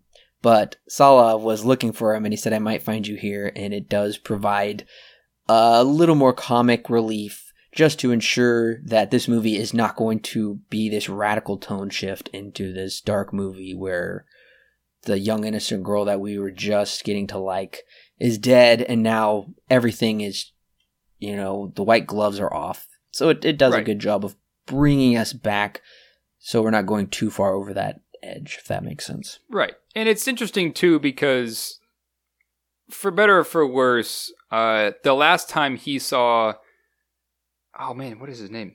Abner Ravenwood Ravenwood is when they had the falling out with with uh Marion. And then he's the cause of Marion's death uh there in the end, which is interesting to make that connection. But yeah, this I think this is probably the scene when Belloq's character really shines because we really get that like his entire motivation to go after this. Uh, It's not necessarily not necessarily for money this time. He's just really curious to know what's inside this, and he's going to use the power of this Ark of the Covenant for essentially war and things like that. So it's interesting because we get all that dialogue between him and Indy. I talked about this earlier. But yeah, this is where you really get that dichotomy between the two of the two motives, like literally coming head to head. And there is nothing that Indy can do currently. He would he could shoot him, but he himself would also be killed, and that wouldn't do much for the sake of the Ark. One other scene that I always uh, liked that I felt did uh, still show that there was some stakes left to be dealt with was when the monkey eats the poison date and Sallah catches it right above Indy's mouth right before it goes in. Uh, that's a tense moment. Uh, I always found that just to be cool how he caught the date, but uh, also just like wow, so these people are coming close to death, and they've really got some uh, serious bad guys to deal with here. They're Yeah. poisoning monkeys for Pete's sake. Yeah, it's it's interesting too because you see Indy pick up the date at the very start of the scene, and so for at least a minute and a half, you're just like, "What's what's gonna happen? Is he gonna he's gonna eat the date?" And then you know that they are absolutely poisoned when the monkey eats one, and then Sallah of course saves the day and goes bad dates when he catches the date from uh, being thrown in the air. Yeah, very very interesting, very interesting stuff. I I do kind of want to go back to the conversation because I just I just saw something in my notes about this. Uh, the views on archaeology between the two guys, because uh, S- Belloq brings up this really interesting example of a watch, and he says, "Look at this watch. I got it for like ten bucks off the off the street. It's basically useless. I put it in the sand and buried for a thousand years. It's priceless." And it's just an it's like half true because a lot of the things we find in the sand and find or I guess find in the earth are kind of priceless if they come from ancient times and how much we value those even if there isn't much that they're worth be like a plate from the Titanic or things like that. It's more of the historical significance that Indy sees versus the value of it that Belloq sees just wanted to bring that up I saw that in my notes and I thought it would be a good idea to bring it up I really thought that was fascinating as well. How it's uh, over history because it's a piece of a time so long past that there's no way for us to really connect with it except through these objects that were handmade. Yeah, it does become priceless if he puts it in the sand. And um, Belloq, yeah, he he sees it as objects, and he also sees people as objects because he says the same thing to Indiana. He says, "Who knows? Maybe you'll be worth something in a thousand years." right as well. And that was an interesting tie back to his conversation prior to that. And it's also interesting because Indiana is more focused on finding these treasures and uh, preserving them. But in Belloq's example, he's not talking about digging things up, he's talking about burying them and achieving their worth through that means. And it's interesting because the job of an archaeologist is to dig things up, not bury them. right Uh, but nevertheless, Belloq gives the example of how if he buries something, it'll be it'll have monetary value, and I think uh, Indy could care less about the monetary value. He just more so cares about the uh, historical and cultural value that it represents. right right And I do also like how Marion is alive. I'm glad they didn't kill her off. yes And I do like how this defies convention once again because you're like, oh, of course he's going to save the girl. They're going to get out of there. And Indy's like, uh, probably should leave you here for quite a while because they're to know I'm here if, if we get here. And of course she puts up a fight. and right I thought that was really funny. But once they do find the true location of the Ark, I gotta say, I always found it a little odd how uh, Indy and his crew set up a rival dig site pretty much right next door to the Nazis and the Egyptians. And Indy feels good enough to shed his disguise, put his clothes back on, and they're obviously just digging right over there because the very next morning they just turn around and they're like, wait, what? wait wait wait wait a minute I know it's just it's right next door and they're digging. It's it's just funny how it's just so obvious, but nobody knows. yeah and to bring up my love for the uh, Ark of the Covenant scene, when he hops down the Well of Souls Mhm. and that whole scene plays out, and the theme, this is when the theme is really brought to the forefront. Uh, love it. well, I do also want to bring up the editing in this scene because tension is increasingly being built by first they have to get away down there, then they have to deal with the snakes, then they have to get to the ark, they have to figure out a way to get it off there. And instead of just that being one complete scene, it's intercut with Marion. And I found that to be very interesting because clearly what Indiana Jones is doing is far more interesting, and that's really what we want to see. But if they didn't intercut it with Marion, then we would quickly lose interest in her character. And uh, like I said, this is a nice way of building tension for us to get to the Ark instead of it just being this one entire, you know, swooshing moment as they just go right up there. We also uh, are intercut with what's going on with Marion, and that movie has set that precedent. Which, at first, I was I was kind of wondering. I was like, is this the right move? Because I just want to see them get to the Ark. I honestly don't really care about what's going on with Marion because I find it to be kind of boring how she's teasing him and they're getting supposedly drunk and whatnot. It really doesn't seem to have any uh, consequences, but uh, we can see why it does eventually because she lands herself in hot water, which gets her thrown down into the Well of Souls. So I think that's a nice editing choice. Yeah, and it, th- if there's one thing that this movie and a lot of Spielberg movies do is that every scene has more than one reason to exist. It's not just there to exist just to get on to the next one. Uh, because like you, yeah, this scene when they're editing, when they're intercutting between uh, Marion and Belloq having Belloq having a conversation, and the opening of the well of the chamber that holds the Ark of the Covenant. It's interesting that they would make that choice because it they seem like two opposite different things. But Belloq's reason for bringing Marion in is to get more information out of her as to where is Indiana Jones and where is the medallion. He wants to get information out of her, so that's the whole reason why this why he's there in the first place. But at the same time, it kind of sets up for the ending when Indiana Jones and Marion are together and the Ark is opened and they are together. And right now they're split apart. And it's interesting. And then also it serves for Belloq kind of falling in love with Marion, which is also really funny later on because later on he's like, I want the girl. Give me the girl before they throw her down the well of souls and they throw her down anyways. Uh, yeah, th- like I said, this movie does a really good job at having scenes that do multiple different things. And then once again, we have the shadows of the ark when it's being lifted, when they lift it up and we see it in its full glory for once this happens very few times, which is which is interesting. But I think that's the only time we see it fully the Ark before the ending of the movie. Uh, there's one shot of it of them putting it onto like this crate, but it's very close. Other than that, it's just a shadow cast on the wall, and then the next time we see it, it's at the very end and it's being opened. There's also some very smart humor during this scene with the snakes is very funny, but also quite quite intense and quite frightening because their face is like within an inch of this king cobra or whatever it is. I'm sure it's like probably been like defanged or something. But- Actually, they put a glass like screen in between Indy and the snake.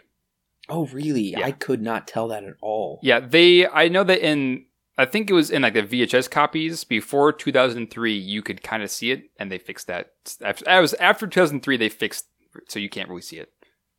Yeah, I don't doubt that. Um, because the the trailers had the original footage, which was very dirty, and they really cleaned it up nicely for the HD release. So it looks great. I didn't I didn't know. I was wondering how they did that. Yeah. But also, uh, I love the portable hanger scene Yes, where that's very funny. Toht pulls out like supposedly his instruments of torture, and they're so afraid, and they're just making these like, oh my gosh, and then he just like hangs his coat up, and yeah, that's that's just so clever. That's that's so smart. But what I didn't find to be very clever or smart was when they um no okay once they escaped very cool uh the chamber. But then there's like a bunch of like I don't know. They're not really mummies because they're wrapped up. They're not wrapped up but they're screaming and kind of lunging at Marion. That's a little hokey. Yeah, th- this movie has its fair share of hokey moments. This is one of them. Yeah, the skeletons are screeching, kind of silly. And then, of course, once they escape, they uh, there's a really nice plane sequence where they're fighting. The propellers are going. It's really intense because somebody's going to get those propellers, and they're going to. It's going to be very bad. But And- I do like how Yeah, what. and like how how creative of a fight scene where the plane is spinning Mm, and Indiana Jones is fighting a huge German guy, which he is clearly outmatched, yes. and he's trying to avoid the propellers. Such a creative scene, and then there, it's such a creative scene to have like constructed this. It just, it's only something that Spielberg would have been able to do. If you're ever at Universal, definitely check out the Indiana Jones experience because it's it's a show, and they recreate these exciting moments. It is so much fun. So I definitely think I've check seen that, that out. actually. Oh, it's great. Is it? I don't. Maybe they changed it over the years, but I know the one that opened for me is when Indiana Jones like falls down from the ceiling, uh, and is held I on by his whip. so. It's been a number of years, but I believe that's right. It's a really great show. Okay, yeah. I just remember that they had to do it a couple of times when when I went. Maybe they were practicing or whatever. But yeah, very good show. Well, there's two things in this scene that once again further solidify how Indiana Jones is just a man. He is doing his best here, and when the uh, big Nazi wants to fight him, Indiana Jones just is so tired. He just like puts up his fist in almost like this mock fighting uh, style, and he just is like, "Okay, I guess I'll have to fight you this Yeah. time. I can't rely on my gun like I did last time to take out the big guy." And then when Sallah asks him how he's going to catch up with the truck, he says, "I don't know. I'm just making this up as I go along." Right. I love that line because that just shows how human he is, how relatable he is, uh, how spontaneous it all is, how it's not just like, oh yeah, I've thought five moves ahead on how to defeat everyone. You know, it's like Right. they're these masterminds. Right. Yeah. I, I just love that scene when the guy comes out and he goes and he's like trying to egg him on and stuff, and he's just like, okay, okay, you try, kind of trying to play it off as a joke, and then it turns out not to be a joke, and then yeah, he kind of cheats there at the very end when uh the when he kind of distracts him and then the propeller uh hits him and then he dies that way.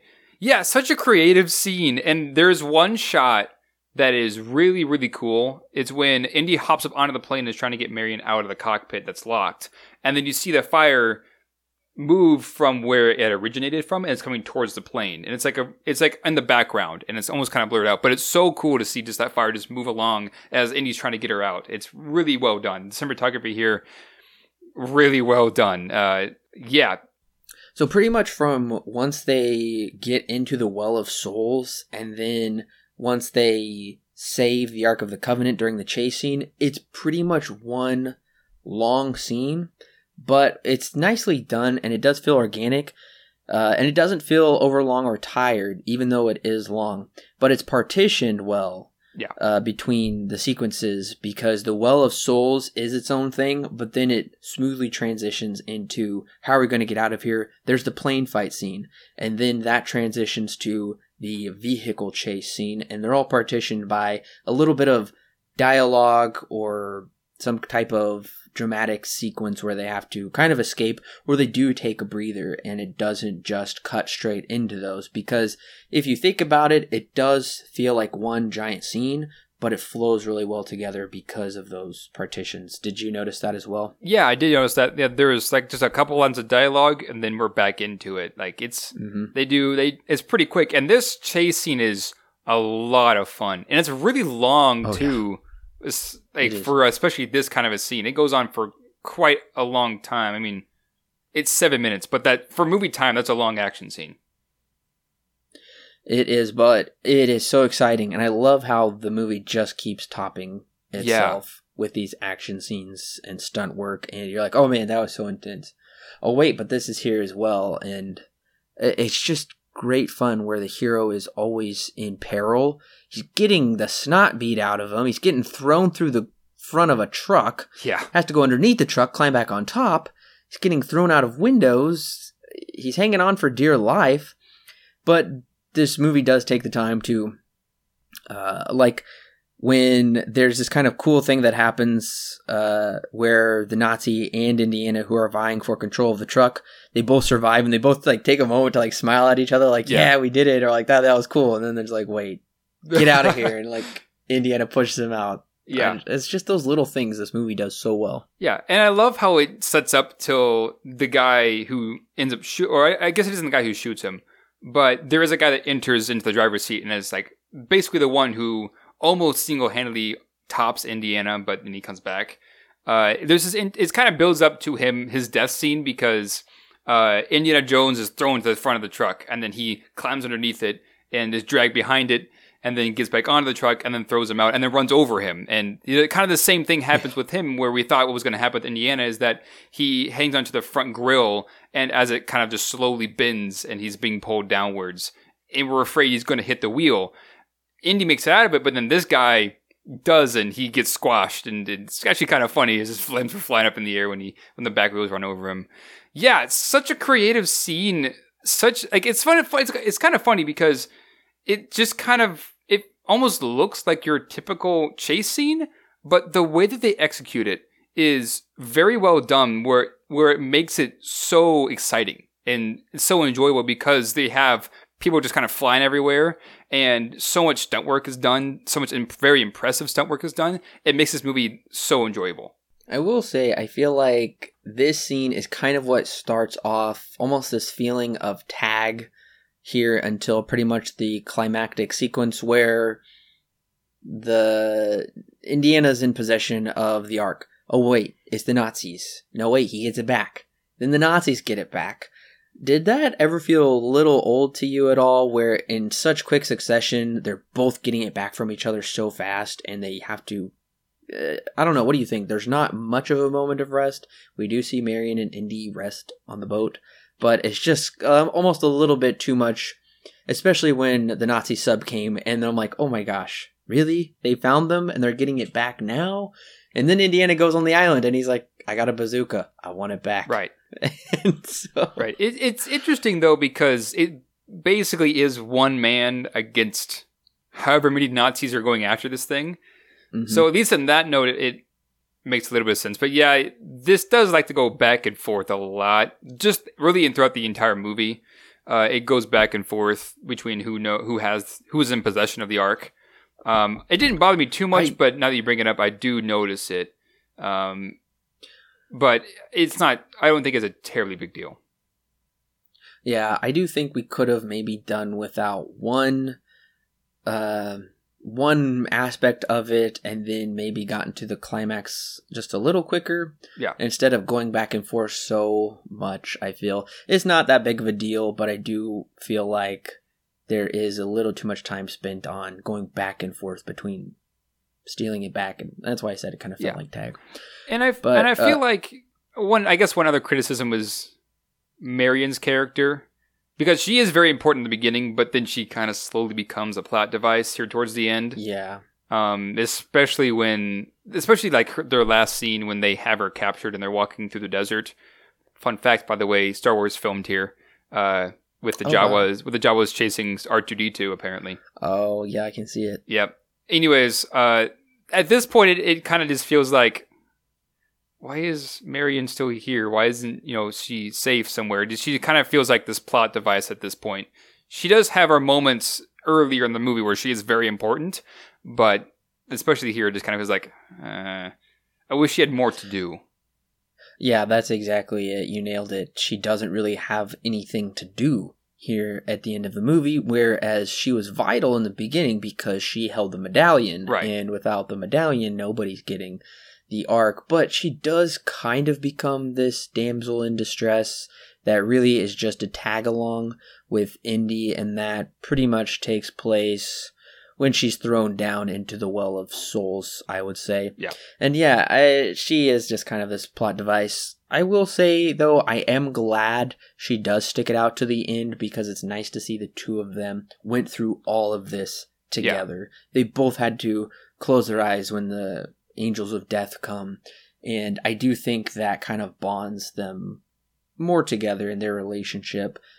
But I definitely agree with you. She is just kind of like, and honestly, I kind of forgot about her uh, when I was writing my plot summary. I was like, wait a minute. I was Marion's there at the end. I completely forgot that the Nazis took her back too, which Yeah. was a little silly how Captain Katanga says, leave the girl, we'll basically sell her as a slave or something? Yeah, something like that. And the Nazi is like, you savage. Yeah. it is kind of funny though because Belloq is the one who's like, no, I want her, you know. Yeah, that is does kind of funny. create. But still. Yeah, and that just goes to even further show you Belloq and Indy are rivals, even when it comes to the same girl, even though Belloq has no relationship to her at all or connection, whereas Indy does. But clearly, Belloq doesn't want Indy to have it, so if he can't have her, you know, it's just one of those things. Right. Uh, right. I always thought the name Captain Katanga was cool. Yeah. I wonder if he'll ever. I, I wonder if. I would really want to know his story because that is such a cool name. Captain I- Katanga. he always plays everything so cool. He's just so smooth. Except I do find it funny when the Nazis are like, "You're in no position to ask for anything," and then Katanga just like puts one hand on his hip and just makes this like real pouty face. Where Yeah. it was just, I don't know if you noticed that or Yeah. not. I think one other criticism we could probably give, but this is this is I would say almost nitpicking at this point. Uh, there are a lot of characters that are introduced and then are only there for the scene. Katanga's one of them, where he's kind of just there just for this one scene. Yeah, Doesn't really do too much. I was much. a little disappointed about that. Um, but like I said, kind of a nitpick at that point. Uh, for a movie like this, it's almost required to do things. Well, I'll also say I feel like the character, the Nazi Toht, is fairly pointless except to serve as a creepy, uh, just kind of a slimy background villain. Yeah, I mean, yeah, it's he does have the burned in thing on his hand, which works nice for the first act. Does kind of play into the second act. He basically does nothing. They hype him up a lot yeah, in this movie as this big Nazi torturer. They bring him in. Um, I don't remember his name now. The main Nazi in uh, Egypt. He's like, "Oh, I've got somebody perfect to torture her," and we see him when he does the hanger scene with Marion in the tent. That really never pays off. You think he's going to try and do something to torture Marion to extract Right. some information from her, but it just cuts straight to the next morning. Uh, so yeah, and ultimately he just follows them into the desert in the end. I don't know why. He just uh it's very funny to watch how he uh when Indiana comes up with the bazooka and he's like, I'm gonna blow it to smithereens. Toht doesn't give a care. He just goes and sits down to in the shade and Yeah. like wipes his brow and he's like, Him again? yeah, You all deal with it. I am taking a break. But yeah, I almost feel like he has less here to do than Marion. Yeah, I do agree. He, I think, I mean, I think he's more of a representation of the Nazis just in general. Uh, sure. he, di- I think it's either him or Belloq. I think it actually is Belloq, but they have this line where they say, "Wouldn't you want to open it in front of your Führer?" Which would be funny because if they did that, then horror would be over. But Oh yeah, that's true. but that aside, yeah, Toht isn't given terribly much to do. Really, his biggest moment is when we find out that the burn on his hand was what gave way to them crafting a replica of the head. Uh, other than that, he kind of just is there as more of a representation. And I wish, I wish he had a bit more to do in this movie. It kind of just, it, he's kind of walking around. I'm glad that they didn't like heavily rely on him to be the main bad guy or the main force of uh, the main antagonist because it would have been a bit too cartoony at that point. But once again, yeah, I, I do wish that it would have given him a little bit more to do here in the story. And I think the reason they don't give Marion, Sallah, and Toht very much to do in this movie is because they probably don't want to sacrifice the pacing just for more character development of these mostly side characters, which I can completely understand. This movie Yeah. is under two hours long, and I think it has probably a, a perfect pace. There's really never a slow moment or a dull moment, but I do think uh, there could have been a nice scene of uh, especially when Marion is supposedly about to be tortured by Toht, and we could have seen him kind of taunting her or intensifying the situation, and then Sallah and maybe some of his people could have broken in to save her and kind of stop Toht, and then they could have said, uh, "Okay, where's the Ark?" That would have had to do some rewriting because Sallah does go down in the the what is it called, the Well of Souls. Well, I, I think the Well of Souls is just where the map is at. I think the Ark is somewhere different. Yeah. Oh, Hey, Oh, I just call it the Chamber. I, I don't know the actual name for it. oh, okay. Yeah. I thought it was called the Well of Souls this whole time. Yeah, you would think that the But one that I- gets the name is where the Ark is at. No. Ah, but I, I mean, it's probably a good thing because that would have definitely slowed down the pacing. Yeah.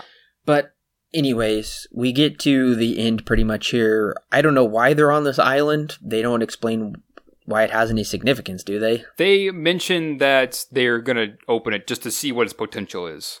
Um, they don't want to. They were wanting to bring it back to Germany, but then no, uh, their plan was never to bring it back to Germany. Their plan was just to open it, just to see what its true power can be uh, before they actually bring it back. Um, Well, so that's I what thought they did want to send it. I thought they did want to send it to Germany because when the plane didn't work, they said. I thought they said drive it to Cairo and then fly it to Berlin. So Yeah, they might have, but I think it's a little muddy here. Yeah, a little where bit. their intentions. I know are. there's a line, but I I can't remember what exactly they say. But yeah, Well, anyways, I'm just disappointed we don't get to see Indiana use the bazooka because that's really all I. yeah. That's what this whole movie's been building up to. Uh, pretty much. so I gotta say, I felt teased when he's got this awesome bazooka, and then he doesn't get to use it. Although it is Ugh. worth mentioning that Indy is willing to go so far with the, his love for archaeology to not have it opened and to it to be respected that he's just willing to blow it up. I mean, he doesn't do it, and we don't know if his if his motions were to actually pull the trigger, but it, almost feels like that's something that he would do because earlier on when he when he could have freed Marion, he didn't because he knew for archaeology and for logic's sake it would be a bad idea. Yeah, and I think that's exactly it. Is because it's still this artifact, and the archaeologist in him won't let him destroy this object. Just whatever may come, it's out of his hands, Right. but it would just completely go against his ethics as an archaeologist to destroy an artifact just so somebody else couldn't have it. And we see that he makes the right choice because this one especially is supernatural. It's Right. way beyond his control. Anyway, so if he probably tried to destroy it, then it might have had bad consequences for him. So I do like that he doesn't destroy it. And this is when we get to the scene where it was shut off for me as a kid. Ah, I was watching it and I was like, uh, yeah, we better shut it off now. This gets way too gruesome. So I never saw the end of this movie for, I don't know, probably until I was like 17 years old Yeah. or something. Until I finally watched it for the first time and, and watched it all the way through. Yeah, this yeah, this is among many others a very notable scene uh, for what it's about to do for many different aspects that go into making a movie and just the scene all, all in itself. When I watched this scene as a kid, I was probably around I would assume 16 when I first watched this movie. This scene blew me away. I it blew my mind when I watched this scene uh, because of what they were not not just what they were able to do, but just how intense it was with everything. And still today, I'm just like, this this is a pretty good scene. Yeah, it is, and thankfully, thankfully, it's not dragged out forever because I could definitely see other filmmakers taking this climax and again creating another giant action piece, Right. and that would have been one too many at this point. So they do the right move of uh, it's very suspenseful, but it happens very quickly, and I, I do appreciate that. I do find it's funny how Belloq is dressed as like this ancient Israelite high priest. Like, yeah, what is that going to do for him? yeah. What is that gonna do for him? I don't think it's. we know for a fact. Well, we know from records of the Bible, which is definitely where this is kind of based off of, that those who have opened the ark don't exactly live to tell about it. Um, Yeah, well, yeah. even so if you touch it, right, you would die. right, yeah. So much as touching it and then opening it is an even worse deal if you can even get that far. Uh, yeah, it's it it is kind of cool from a special effects standpoint to see the three main bad guys just kind of whatever happens to them because Belloq explodes, and I, we mentioned at the very beginning that they would have they didn't originally have the fire in front of him, but they did that for ratings' sake. But the most impressive in my mind is the melting of Toht's face, and also the one that kind of sticks in my mind forever because it's really Oh, yeah. freaky. Oh yeah. I I completely agree. I think in a way living in 2018 reviewing this in 2018 it is over the top in such a way that it is kind of funny today but I'm sure in 81 it was just so gory and horrifying and yeah I was definitely surprised they didn't have to tone this scene down to avoid an R rating. Yeah. It's definitely frightening but it is crazy uh there's faces melting off Yeah. ah, the juice is being sucked out of people's heads exploding all the nazis get blown through by these very freaky angels of death that look uh, very wonderful at first and then they have these very horrifying faces so it's definitely a great climax to the movie Oh yeah, great climax, very notable. Just a couple of fun facts uh, for how they did the melting of the face and stuff with the with the Nazi general. I think he's a general. Uh, basically, I think his head was kind of like a balloon, and then they just sucked the air out of it, and so that way his face just kind of squishes inwards. And then, Yes. well, with Belloq, they just blew him up. Uh, but with Toht is the most interesting because they had like they made a face out of clay, and they had like, or maybe it was wax, and they had like layers of wax, and they just lit like a really hot flame right in front of his face and watched it melt. Uh, that's how we get that scene of him like rotating and his face just kind of burning off and his eyes like popping down from the sockets. It's so cool to see that that kind of practical work because it looks so freaky from both 1981 and 2018 standpoint because it is so practical, but at the same time, yeah, it is over the top. But it kind of fits this movie because this movie is just slightly over the top and kind of builds to this moment, anyways. I think it works, and it does a really marvelous job at making a pretty impactful ending uh, for one of, as accounted by many, one of the best movies of all time. it definitely deserved the academy award that it got Yeah, yes, it did. Well, and I think it's a it's a pretty nice end to the movie here. Uh, we see the Ark of the Covenant get sucked up into the sky, and uh, that's a mystery even today. Uh, that this movie does a fun job kind of solving for us. Uh, nobody truly knows here in real life what happened to the Ark of the Covenant or the Ten Commandments. Um, I was reading some apocryphal biblical literature uh, the other day that some Christians do regard as canon to scripture, some don't, but it did kind of seem to give a little bit of an answer to where the Ark of the Covenant might have gone, actually. I, was- Yeah. I found that fascinating. Yeah, How it was like a stashed away in a cave and um, everybody just forgot basically how to find it again. And Right. It just kind of disappeared that way. That I was like, oh my gosh, I, I've never read this before. So very interesting. I believe it's in the beginning of Second Maccabees. Anyways, so back to the movie. I love when uh, Indy finds out there's no way they're going to. Um... No, wait. Now I'm confused. yeah. So is the ark sucked up into the sky, The lid or is, is it in the crate? The lid is. Oh, okay. The lid is sucked Okay. up and then slams back on top of the ark. Oh, okay. So the ark. So they do recover it. It doesn't Yes. go up into heaven or anything. No, yeah, they recover it and they store it away. Gotcha. Okay. Well, yeah, that makes sense because Indy realizes they're not going to be able to show it, and the government agents are like, "We've got people working on it," and he says, "Who? Top men." Yeah, just real serious. Yeah. In the Lego version of this game, at the very end, when you see the crate being put into the giant warehouse, the Lego, Oh, yes. the guy who put the crate away walks out and like looks around and like gets confused as where he's at and forgets where to go. It's actually pretty funny. Oh, that's great. That would be very funny. Yeah. And I think there's a really touching moment here of dialogue between Marion and Indy when he's like, they don't know what they've got there. And she says, but I know what I've got here. And I really like to see how their relationship is reconciled. She was this swarthy, hard woman living up in Nepal. And now she is back in the United States. She's dressed up. She is much more ladylike now. Uh, I think it's a nice character arc for her. Uh, one thing I did want to ask you though is, did you notice that in an, in a certain scenes, like the top third of the screen was blurry?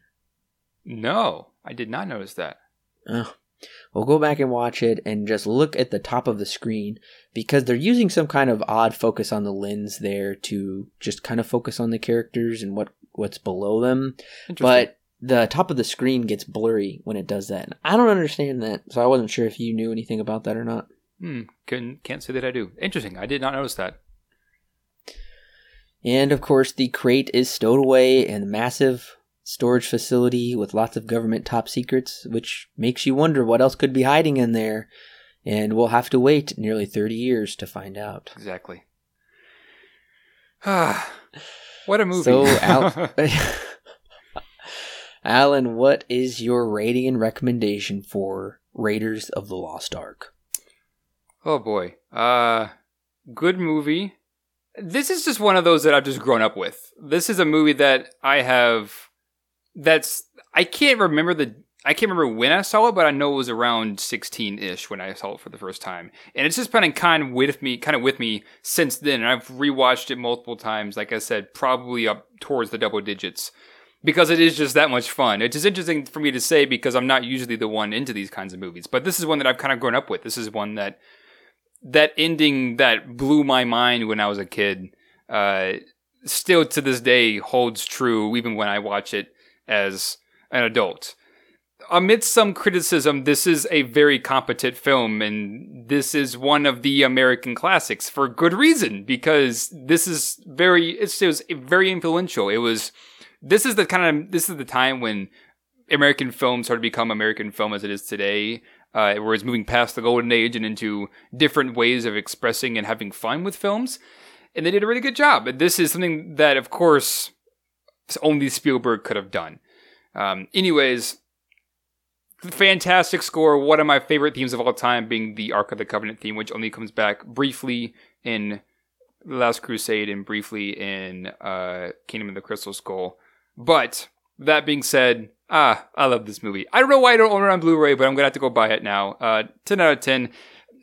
Have you not seen it? That's the biggest question for me. Raiders of the Lost Ark is one of the greatest films ever made. It is definitely, honestly, it's probably the greatest adventure film ever made. Harrison Ford is iconic in his role of Indiana Jones, and this may be my favorite performance from Ford. I honestly think I might like his performance as Indiana Jones better than his performance as Han Solo. Ooh, Spielberg crafts dy- yeah, I'm I'm dead serious about that. Spielberg crafts well, the reason is I just think he's just I don't know. I just feel more connected with Indiana Jones than I do with Han Solo, who is kind of more aloof. Right. Spielberg crafts dynamic sets with exhilarating action to create a truly wonderful adventure. This film is so much fun and one I return to often. There are a few nitpicks I have with it, including just a bit of hokey dialogue and silly scenes, but they're minimal. Overall, Raiders of the Lost Ark is a superb, incredible adventure that deserves to be taken again and again. I'm giving Raiders of the Lost Ark a 9 out of 10 with a strong recommend. Well, what a movie! Anything else? Well, listeners, thank you so much for joining us on this really fun ride for our first installment in our Indiana Jones retrospective series.